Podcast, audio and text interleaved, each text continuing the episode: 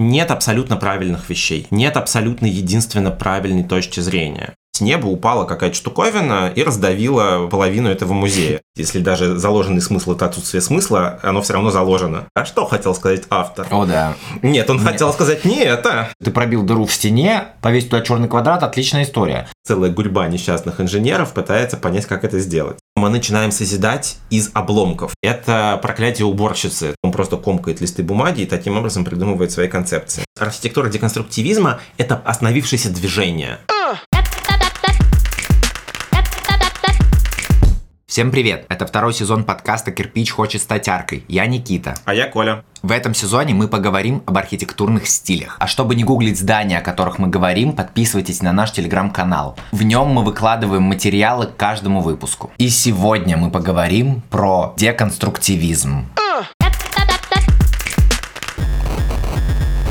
В прошлом выпуске мы поговорили про архитектуру постмодернизма, и про эпоху постмодерна в целом. Сегодня же мы рассмотрим архитектурный стиль, который входит в эпоху постмодерна, но является самостоятельным независимым стилем, со своей философией и принципами. Ну, как обычно, давай начнем с того, что такое деконструкция, как она возникла и почему? Да, но действительно деконструктивизм – это отдельное стилистическое направление, цельное, достаточно ярко выразительное, да, то есть его О, легко, да. можно, легко можно идентифицировать, его не спутаешь, в отличие от всех направлений постмодерна, да, среди которых, в общем-то, разобраться, кто есть кто, очень сложно. Угу. Деконструкцию видно. Она развивается параллельно, в целом она очень хорошо укладывается в философию постмодерна. В прошлом выпуске мы говорили о таком моем условном делении постмодернистской архитектуры на игру с историческим наследием и игру в кубики вот эту. Ага. Да? То есть какую-то вот диаметри... ди... ди... диаметрическую ди... диаметрические шалости. Угу. Вот деконструкция на самом деле она, она укладывается вот в эту ветку диаметрических шалостей. О да. А, то есть это тоже игра с геометрией, это сложные взаимодействия отдельных геометрических объемов для достижения какого-то какого-то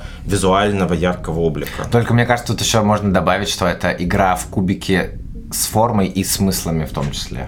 Ну, это и в постмодерне тоже, да. Ну, да. Смыслы это они, это вообще эпоха постмодерна, она славится своими смыслами. А, это то, что вот закладывается априори, да, они там в любом случае есть. Если даже заложенный смысл это отсутствие смысла, оно все равно заложено, Ха-ха. и оно уже является смыслом. Но у деконструктивизма есть своя очень четкая, ну как, насколько это возможно назвать четкой, а, но своя философия, скажем так, отдельная, и базируется она на философской мысли французского философа Жака Дерриды, который формулирует принцип деконструкции как метода познания, созидания. На самом деле, насколько я смог понять, э, у Жака Дерриды концепция достаточно расплывчатая. О да. Он не дает определения, что такое деконструкция. Да, он дает определение, чем не является деконструкция. Она не является методом, не является философским течением, не является тем, 7, 5, 10. Это что-то. В моих глазах все-таки это метод. Ну да. да простит меня Жак Деррида. А, для меня это э, в первую очередь, конечно, методология анализа.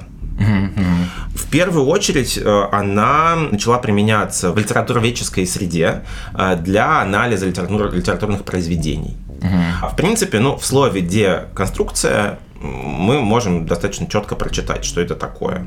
Да? Мы берем конструкцию, это, мы берем ее разбираем. Совершенно верно. Ну и вообще деконструкция, если простыми словами, это механический разбор чего-то целого на разные части с задачей с помощью вот этих частей понять, как это общее целое работает пересобрать его, пересобрать еще смыслы. С точки зрения литературоведческой, это было создание конфликта между общепринятым смыслом текста и постановка под сомнение этих общепринятых смыслов. Мне кажется, что в принципе Жака Дерриду до этого довело, э, довели учителя литературы, которые говорили, а что хотел сказать автор? О, да. Нет, он Нет. хотел сказать не это. На самом деле автор хотел сказать вот это. Принцип деконструкции в, в, в отношении к литературе применялся именно таким образом, что нет универсального того, что хотел сказать автор. Есть общепринятое, но при этом ты, высказывая какую-то радикально противоположную мысль, можешь найти там таким образом какие-то новые смыслы. Это философия и этот прием деконструкции разрушения, разбора на, на отдельные составные части, он уходит во все сферы человеческой жизни. Понятное дело, что мы сейчас будем говорить про то, как это ушло в искусство, но на самом деле оно уходит в, начиная от политики, Э, каких-то технических э, дисциплин, э, в науку. Ну, соответственно, в искусство она ушла в разные области.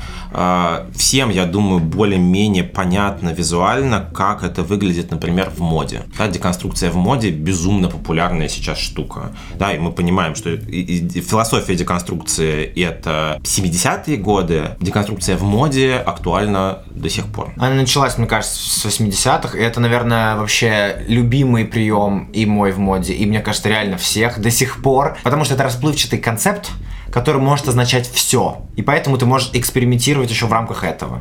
Ну да, это бесконечная э, возможность создания разных вариаций. Ага. Действительно бесконечно, это неисчерпаемый такой эм, прием, оставаясь в рамках какого, каких-то классических образов, при этом все время создавать новые силуэты, все время создавать новую какую-то конструкцию. В целом мы уже говорили о том, что деконструкция — это часть постмодернистского мира, это часть mm-hmm. постмодернистской философии. Ядром постмодернистской философии является то, что ставится под сомнение наличие абсолютной истины. Угу. Нет абсолютно правильных вещей. Нет абсолютно единственно правильной точки зрения. Из классического еще мира, где единственно правильным было священное писание, и им регламентировалось все. Дальше единственно правильным стала философия Декарта материалистическая, все рассудочное, все можно посчитать, математика царица наук а, и так далее. И через это мир прошел вплоть до конца 20 века, да, что есть правильное и неправильное. Все. Mm-hmm, mm-hmm. Нет промежуточных стадий. И модернистская архитектура строится на этом. Да, мы как раз об этом говорили. Форма про, диктует функцию. Да, про утку и декорированный сарай. Э, что форма диктует функцию. Всегда. Только так правильно. Весь мир строился на том, что есть правильная и есть неправильная точка зрения. Постмодернистская философия это разрушает она ставит под сомнение буквально все. Поэтому, собственно, и появляется постмодернистская архитектура, которая ставит под сомнение то, что, э, то, что было до нее правильно. Она не укладывается в единую стилистическое направление, потому что тоже нет правильного. Угу. Каждый ищет свое, каждый ищет свой собственный язык, каждый ищет свои неповторимые приемы. Деконструктивизм в это все очень тоже хорошо ложится, потому что это прием, который дает тебе бесконечное количество вариаций формы, но не дает ответа на вопрос, а как оно должно выглядеть. И это все равно деконструктивистская архитектура, в том числе и деконструктивистская что угодно, это бесконечный поиск одного варианта из миллионов, миллиардов, триллионов. И мне кажется, что даже если мы посмотрим на деконструктивистскую архитектуру, это всегда любое, любая деконструктивистская постройка, она как будто бы немножко не закончена, она как будто в процессе mm. становления. И э, мне кажется, вот это отличительная черта э, деконструктивизма э, в архитектуре, что это действительно ощущение поиска в архитектурной форме. Когда вообще появляются первые здания в деконструктивизме? Насколько я могу понять, деконструктивизм изначально это бумажная архитектура. Ага. Все деконструктивисты и первые деконструктивистские проекты — это изначально концепции. Очень много деконструктивистских проектов осталось первых на бумаге, потому что просто говорили, что, мол, ребят, вы, мол, с ума сошли, это невозможно построить, а. так, так не может быть. Что, типа, так не может стоять или да. так не... А. Да, так не... Ну, это просто невозможно, Конструк... да, либо конструктивно, либо функционально, как угодно, просто невозможно. Термин деконструктивизм, именно уже вот и как изм, а, появляется благодаря архитектурному критику Джозефу Джованини, очевидно, итальянскому критику, да, да, да. который совмещает термин деконструкция и термин конструктивизм. Угу. Бум. Бум. Деконструктивизм. Он объединяет этим термином группу архитекторов, которые работают, вдохновляясь конструктивистской архитектуры Советского Союза. А-а-а. Это Рэм Колхас, это Бернард Чуми, это Питер Айзенман и это Заха Хадид вот эта вот плеяда архитекторов, они открыто заявляют и не стыдятся этого, что они эм, апеллируют к авангарду советскому, очень любят э, вот эту вот свободу, яркие краски, такую художественную яркую выразительность, потому что мы помним тоже, что в советском авангарде очень было много бумажной архитектуры. Даже если посмотреть э, подачи проектов этих архитекторов ранние, mm-hmm. да, ну то, как они показывали свои проекты, это тоже такая достаточно яркая советская графика. Старшим товарищем всех этих людей э, был Рэм Холхос, он же преподаватель, у которого училась как минимум Заха, который был практикующий архитектор, у него mm-hmm. много уже было построек к этому моменту. Надо сказать, что, на мой взгляд, из всех архитекторов, которых можно причислять к деконструктивизму, Рэм Колхас в наименьшей степени туда может быть включен, потому что, конечно, его архитектура более, более минималистична, что ли. То есть она такая больше на тоненького. Пример всем известный – это музей «Гараж», в Москве, в парке, парке Горького. Горького. А, все, кто был в Москве, наверное, тоже видел. И это минимализм, прям совсем минимализм. Все постройки Колхаса, они такие достаточно спокойные. В 88 году ага. А, случается знаковое событие, и это выставка в Нью-Йоркском музее современного искусства МОМА, выставка, посвященная деконструктивизму, где, собственно, постулируется вообще наличие такого стиля. Как я сумел выяснить, месье Джованини был категорически недоволен этой выставкой, считал, что они сделали какую-то лютую дичь и извратили его терминологию, oh. что они не поняли гениальной мысли того, что такое деконструктивизм, а, и но, тем не менее, как бы понятное дело, что в этой выставке принимали участие все эти архитекторы, которые mm-hmm. творили, и как бы они презентовали свое творчество. Да. И плевать они хотели на то, что думает об этом архитектурный критик.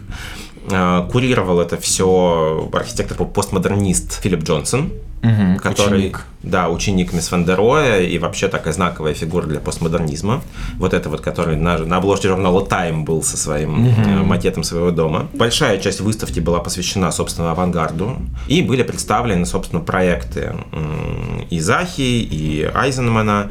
А, но более, в большей степени, да, это были проекты тоже пока на бумаге. Полноценные реализации действительно того, что я бы мог назвать в полной мере деконструктивизмом, они произошли как раз вот где-то в конце 80-х. Например, здание корпорации... Кайзуми Саньо Corporation. Вот, да, ее. Японская корпорация в Токио. Вообще японцы достаточно смелые люди с точки зрения архитектуры, поэтому там появляется много всего интересного. И Айзенман строит э, офисное здание. Визуально вроде как это простая призма. Это прямоугольник, чередующий большие глухие плоскости белой стены и гигантские плоскости остекления. Типично модернистский прием. Ну да. Но из этой призмы а, и даже на ножках стоит дом, да, то есть да, даже это, ну, прямо вот мисс Вандероя плачет от умиления. Ага. А, но Айзенман берет и вынимает из угла этого дома гигантский куб, режет его на кусочки и вставляет обратно в, в каком-то совершенно другом порядке поворачивая относительно друг друга, оно все не вертикально, оно все имеет какую-то сложную пластику, да, то есть он берет и он деконструирует не все здание, он оставляет вот этот контекст. Он деконструирует его кусочек для того, чтобы показать вот этот контраст между классическим модернистским объемом спокойным, жестким. Mm-hmm. И вот этой вот совершенно хаотичной массой внутри вот этого маленького кубика, который он вынимает. Вот это основной прием деконструктивистов. Это коллаж. Угу. Разрезать на маленькие кусочки и собрать заново. Угу. Либо взять просто разные кусочки, ничего не разрезая, и собрать заново. Да, угу. это. То есть здесь, на мой взгляд, нужно понимать, что все-таки архитектура это такой вид искусства, где архитектор не, не сидит месяцами и не думает, что бы я хотел вложить, какую бы гениальную идею я бы хотел вложить в свое здание. он действует все-таки параллельно, решая огромное количество функциональных задач. Поэтому вот эта философия вложенная, она чуть более такая скользящая и не настолько очевидная, как это бывает в других видах искусства. Ага. Да, потому что она не является единственным, что тебе нужно э, решить. Просто это все-таки дизайн-продукт. Искусство не нужно использовать в своей жизни на практике. Ты, тебе не нужен черный да. квадрат Малевича, только если ты... А, ну нет, конечно, если ты пробил дыру в стене, повесь туда черный квадрат, отличная история. Но в целом, да, не, не каждый день в жизни такое случается. А здание, оно все-таки, ну, как бы должно быть зданием функционально. Да, поэтому вот здесь просто Айзенман э, пробует эту новую э, для мира э, историю. Э, в отличие от своих последователей, он сам себе формирует контекст да, потому что вообще в основном деконструктивисты, они а, агрессивно встраиваются в существующую среду своим каким-то совершенно невообразимым, чудовищным, сложным объемом. Здесь Айзенман сам себе делает спокойную среду, а-а-а. и встраивается в нее агрессивным, чудовищным, невообразимым объемом. Вот этот принцип коллажа, он дальше проходит через э, все творчество Айзенмана. Прекрасный пример, например, это Центр дизайна и искусств в Цинциннати, э, в Огайо. Это школа искусств, собственно, понятное дело, что она должна быть какой-то сложной, она должна быть интересной, она должна быть немножко сумасшедшей. Здесь он пользуется, собственно, тоже этим приемом коллажа, уже не формируя вот эту спокойную среду. Он встраивается в природное окружение. И если посмотреть на это здание сверху, мы поймем, что это тоже это коллаж. Это набор кучи разных квадратиков, прямоугольничков, трапеций, которые по-разному друг относительно друга как-то хаотично повернуты и собраны в какое-то единое целое. Это в моде патчворк называется, заплатки, когда берешь и сшиваешь между да, собой. Да, это лоскутная одеялка такое. Да. Я слышал э, прекрасную аналогию, что это как будто, э, ну, она прекрасная, немножко в наше время страшная, э, как будто что-то взорвали и из кусочков собрали заново. А-а-а. Именно поэтому Джованини называет это деконструктивизмом. У нас нету изначальной формы, которую мы разобрали, да, в большинстве случаев. Но при этом есть ощущение, что это собранная из осколков какая-то штука угу. что уже был этот взрыв или было это вот э, деструктивное действие, после которого мы начинаем созидать из обломков. Да? Мы разбили чашку и склеиваем из нее какое-нибудь но, что-то новое. Кинцуги. Да, Японцы, ну, когда да. склеивают золото. Да, но они собирают то же самое, заметьте да, это, а вот есть, э, ага. есть там керамисты какие-то, художники, скульпторы, которые берут просто черепки рандомные и собирают а, из них что-то новое. кружку, типа, да, говоря, да. из разных. Вот от всей архитектуры деконструктивизма исходит такой вайб, угу. как будто они взяли что-то готовое уже вот и пытаются из него слепить какую-то интересную динамичную штуку. Айзенман нарочито пренебрегает осями координат. Он не выстраивает вертикали, он не выстраивает горизонтали. Оно все немножечко как будто повернуто, оно все все время в динамике. Это вот то, о чем я говорил, что как будто бы это все, это, оно незаконченное, что это вот процесс. Это... это очень удобно, знаешь, э, сделал специально все стеночки кривые, поэтому если твоя кривая стеночка не такая кривая, как ты да, хотел, да. в принципе, отлично подходит все равно. Это, да, то есть архитектура деконструктивизма – это остановившееся движение процесс. То есть вы думаете, вы думаете, что-то делаете, и вот на, на момент вы замерли, вот у вас здание. Я бы хотел поговорить про архитектора, про которого мы много раз уже упоминали. Он один из таких самых ярких э, представителей профессии последнего времени. И это Дэниэль Лебескинд.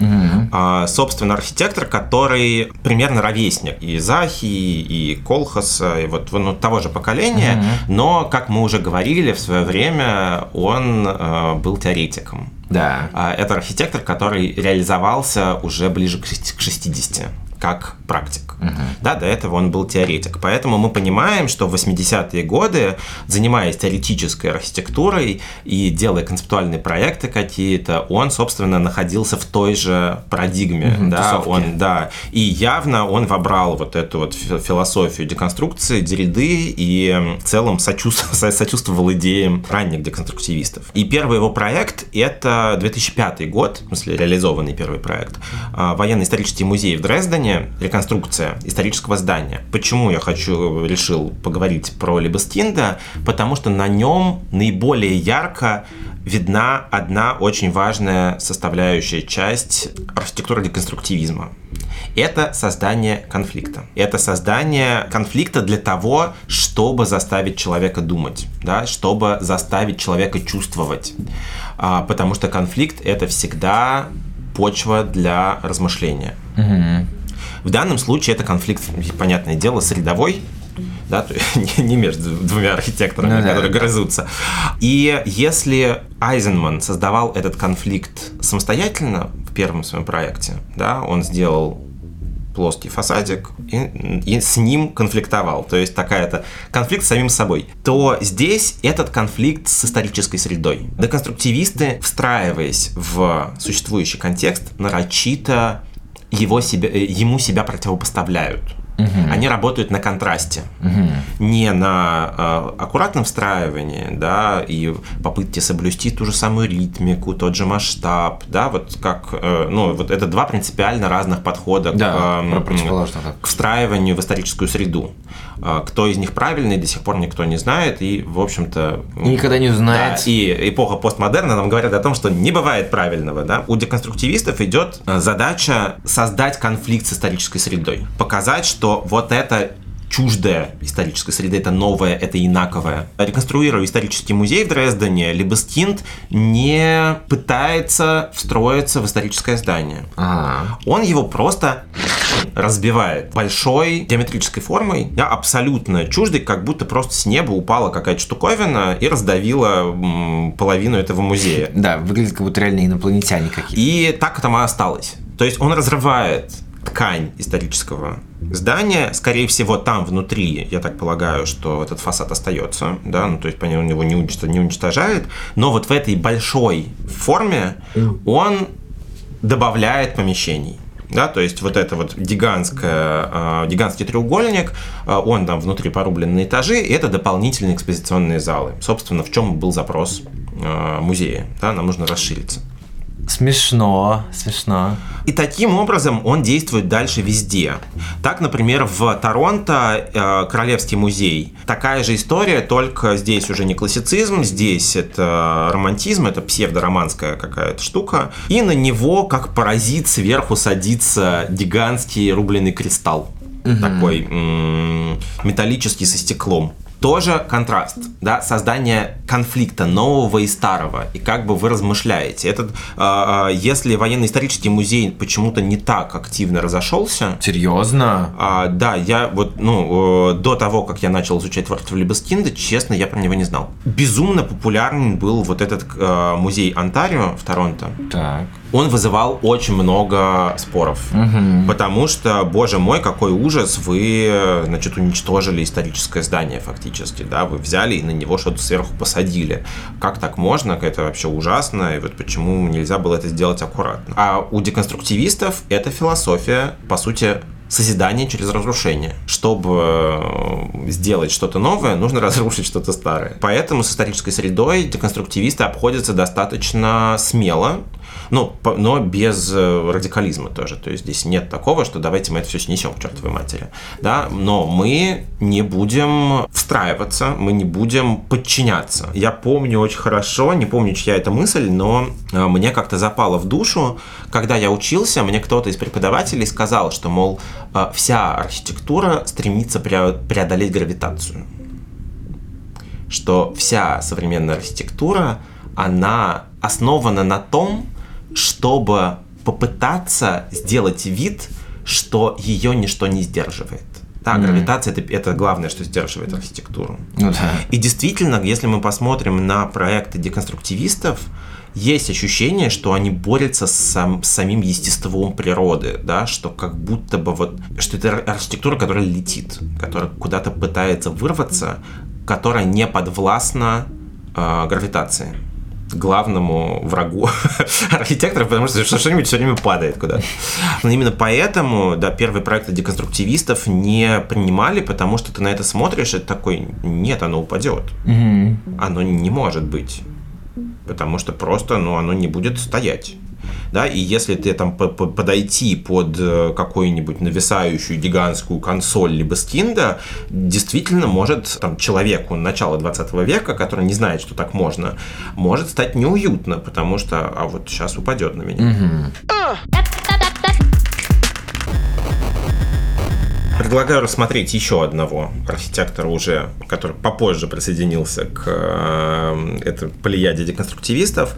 Это э, архитектор Франк Герри один из самых ярких и самобытных архитекторов современности, поэтому его очень часто цитируют. Он очень визуально эффектный. Герри, собственно, такой вот прямо деконструктивист до мозга костей. Наверное, один из тоже самых ярких представителей, э, потому что, опять-таки, те, с кого начинается, они такие тоже более на тоненького. Герри прям в лоб деконструктивизм. Его здание ощущение, что их э, взорвали и больше из них ничего не собирали, да, что а, это вот, так и оставили. Да, что он что-то построил и так бумс, и оно в разные стороны растопырилось. Начинает он, понятное дело, вообще с постмодернизма, э, с более у нас в канале был его дом бинокль. Один из ранних его проектов тоже это танцующий дом в Праге, вот это такая, все знают. Да, вот, может, Герии не знают, но танцующий дом в Праге точно знают. Это все. такая визитная карточка города. А, очень красивое здание на берегу Волтавы стоит, на углу.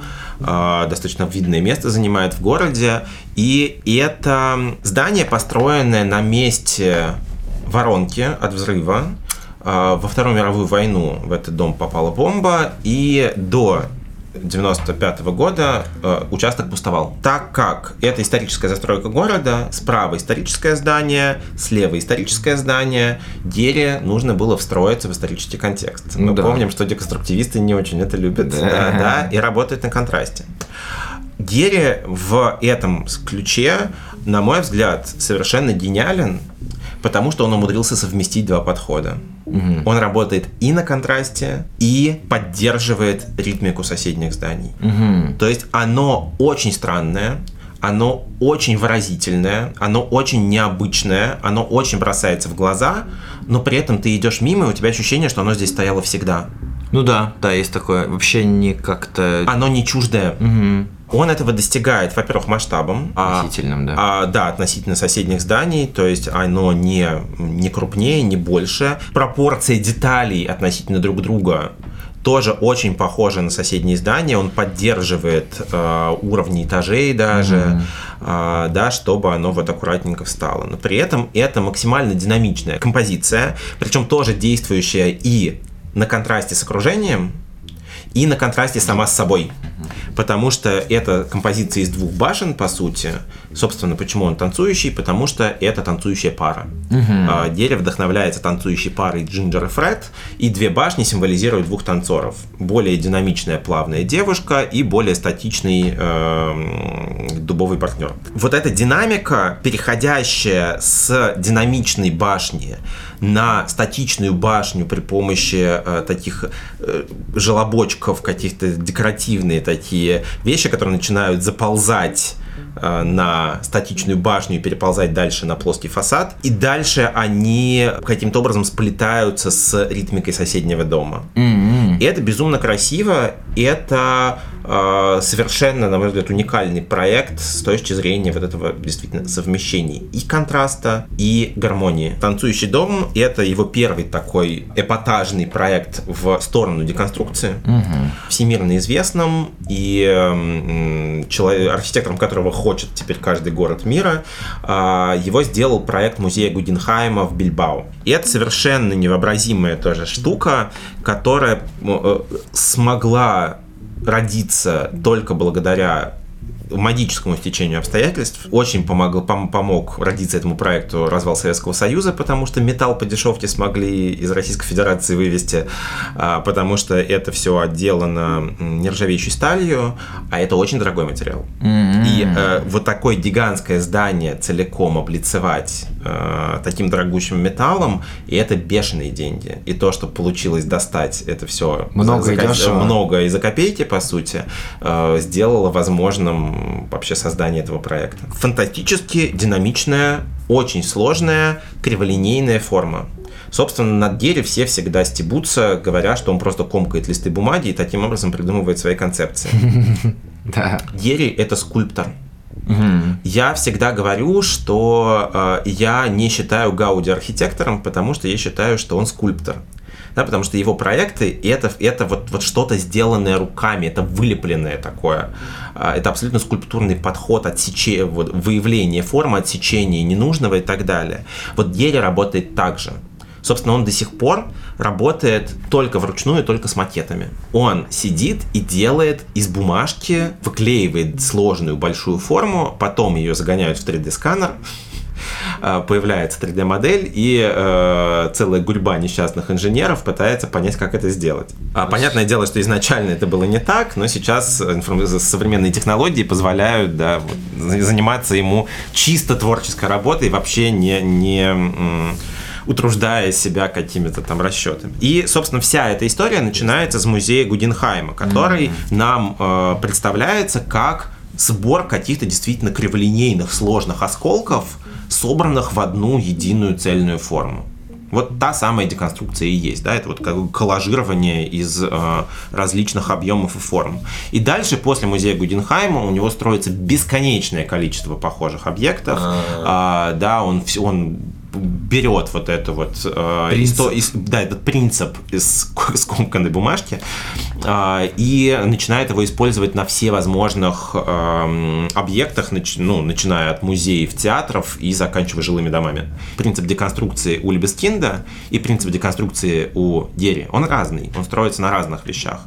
Но при этом, да, и тот, и тот, используя один прием, умудряется делать максимально разные объекты, очень сложные, очень интересные, не повторяющиеся. Ты так много сегодня упоминал Заху Хадид, а мне кажется, это единственный архитектор, которого реально знают все по имени. Может быть, ты не знаешь, что она там сделала конкретно, но вот имя Заха Хадид каким-то образом всегда, всегда присутствует. Почему, почему эта женщина такая известная? Да, ну Заха, конечно, королева. Про нее можно очень много и долго говорить. Я это очень не люблю делать, потому что про нее говорят все. Но, тем не менее, не упомянуть ее действительно невозможно. Заха британский архитектор и иракского происхождения. Родилась она в Багдаде. Все ее знают, потому что в первую очередь она первая женщина лауреат Принстерской премии. А, именно она сломала этот лед, пустила как бы официально пустила женщин в профессию, скажем так. Ну, То да. есть с нее начали признавать. Угу. Хотя мы говорили уже много, что там женщин было много, в, на самом деле, в архитектурной специальности, но вот как бы Заха первый кто в академической среде. Да, первый признанный архитектурный гений женщина, mm-hmm. вот скажем так. Она достаточно сложный биографии человек, э, очень много у нее было перипетий в жизни. А вообще она по первому образованию математик. И это, я, мне кажется, что это поставило жирнейший акцент на ее архитектуре, оказало огромнейшее влияние. Только закончив первое образование, она решает, что нет, что я хочу быть архитектором. Она деконструктивист? Она деконструктивист в том числе. Ага. Не только. Она начинает с, с деконструктивизма. Ну вот она сколка, скол, она училась у Рэма Кол, она, она училась у Рэма Колхаса, она на него начала работать, он ее взял к себе в бюро, но достаточно быстро ушла в свободное плавание и открыла свое собственное бюро. Угу. А, собственно, у Колхаса она учится в Лондоне. Признается ее талант фактически сразу.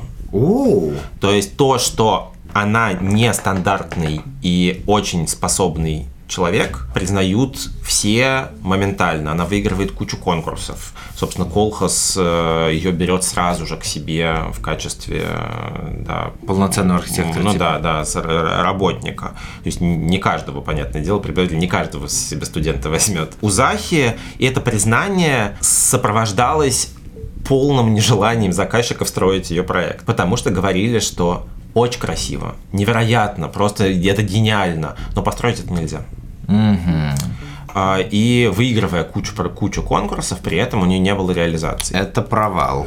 И а, первая ее реализация – это 1990 год, пожарная станция в городе на Рейне в Германии. Угу. Это маленькая пожарная станция для какой-то, то ли для завода, то ли для корпорации, ну то есть вот какая-то такая вот локальная. нишевая локальная история, где мы видим, э, во-первых, очень большую увлеченность Захи awangardom Здесь э, легко узнаются какие-то авангардные композиции. Очень активно она увлекается Малевичем и его архитектонами. Mm-hmm. Ее дипломный проект, собственно, целиком и полностью построен на творчестве Малевича. О, круто. Эта пожарная станция, да, она как бы тоже разрушает вот это проклятие бумажного архитектора.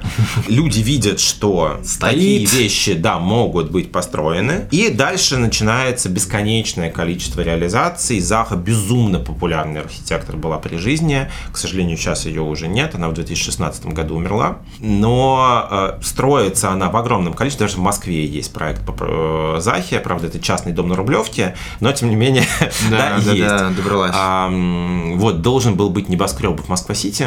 Но, не, но не, не, сложил, не случился. Ай. Она вот, леди до конструктивизма в начале. Это ломаные формы, это очень сложная динамика, это попытка э, тоже преодолеть гравитацию, э, это бесконечные острые углы, чтобы слушателям было понятно, острый угол – это враг архитектора, потому что это катастрофически нефункционально. Это просто это, это ад. Это проклятие уборщицы. Туда невозможно да, лезть тряпкой. А, Ужас. Честно говоря, я не понимаю, как она решала эти вопросы. Никак.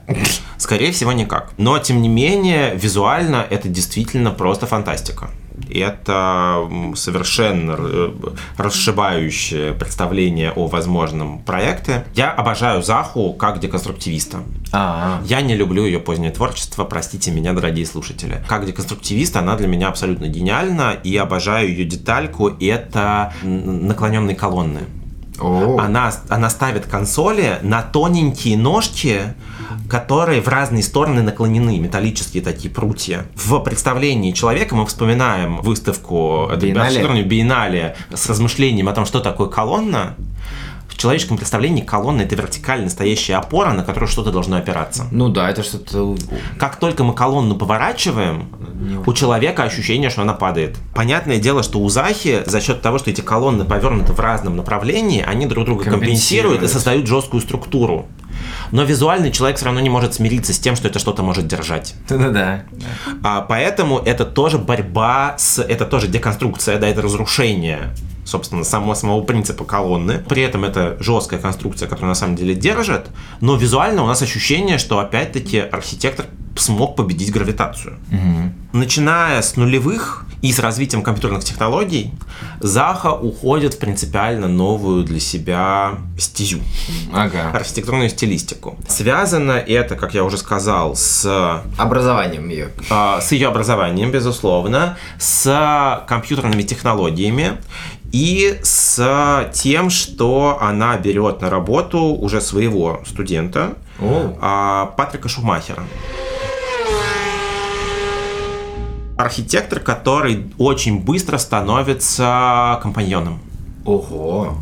То есть у них настолько, да, были Connect общие да, взгляды, и, собственно, сейчас он является главным архитектором Заха Хадид Architects. После ее смерти он возглавил э, бюро.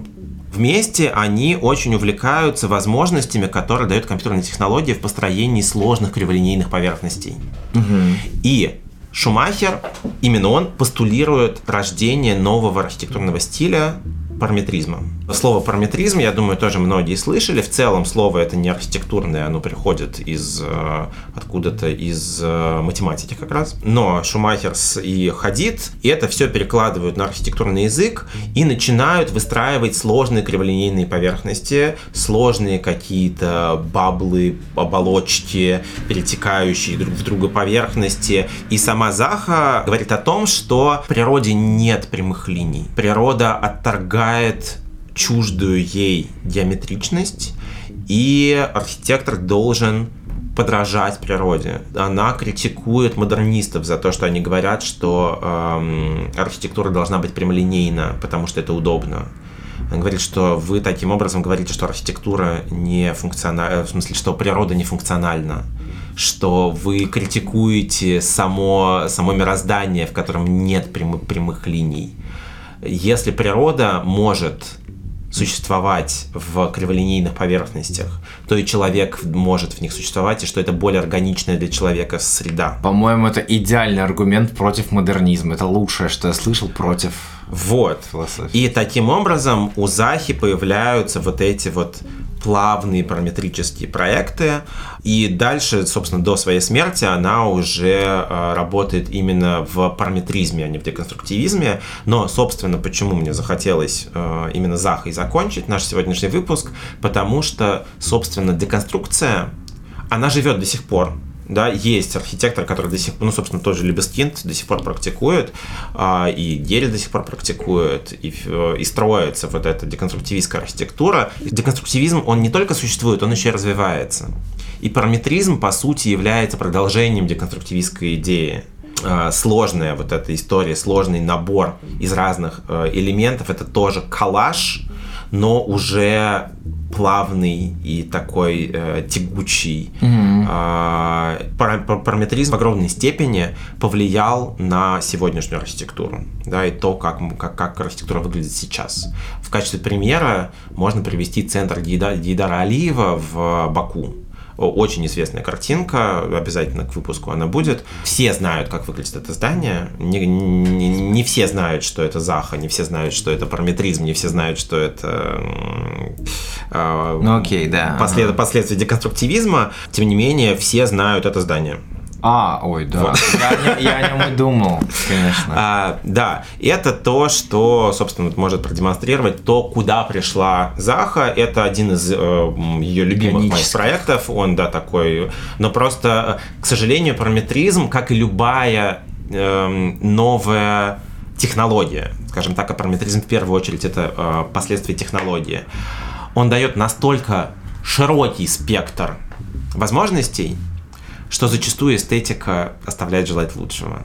То есть появляются настолько сложные и перегруженные, а, не, не, не гармоничные да, вещи, а, что в них заигрываются, и получается достаточно уродливая архитектура, очень сложная, очень эффектная, но э, идет э, отказ от, от пропорционирования, что, конечно, смерти подобно для архитектуры.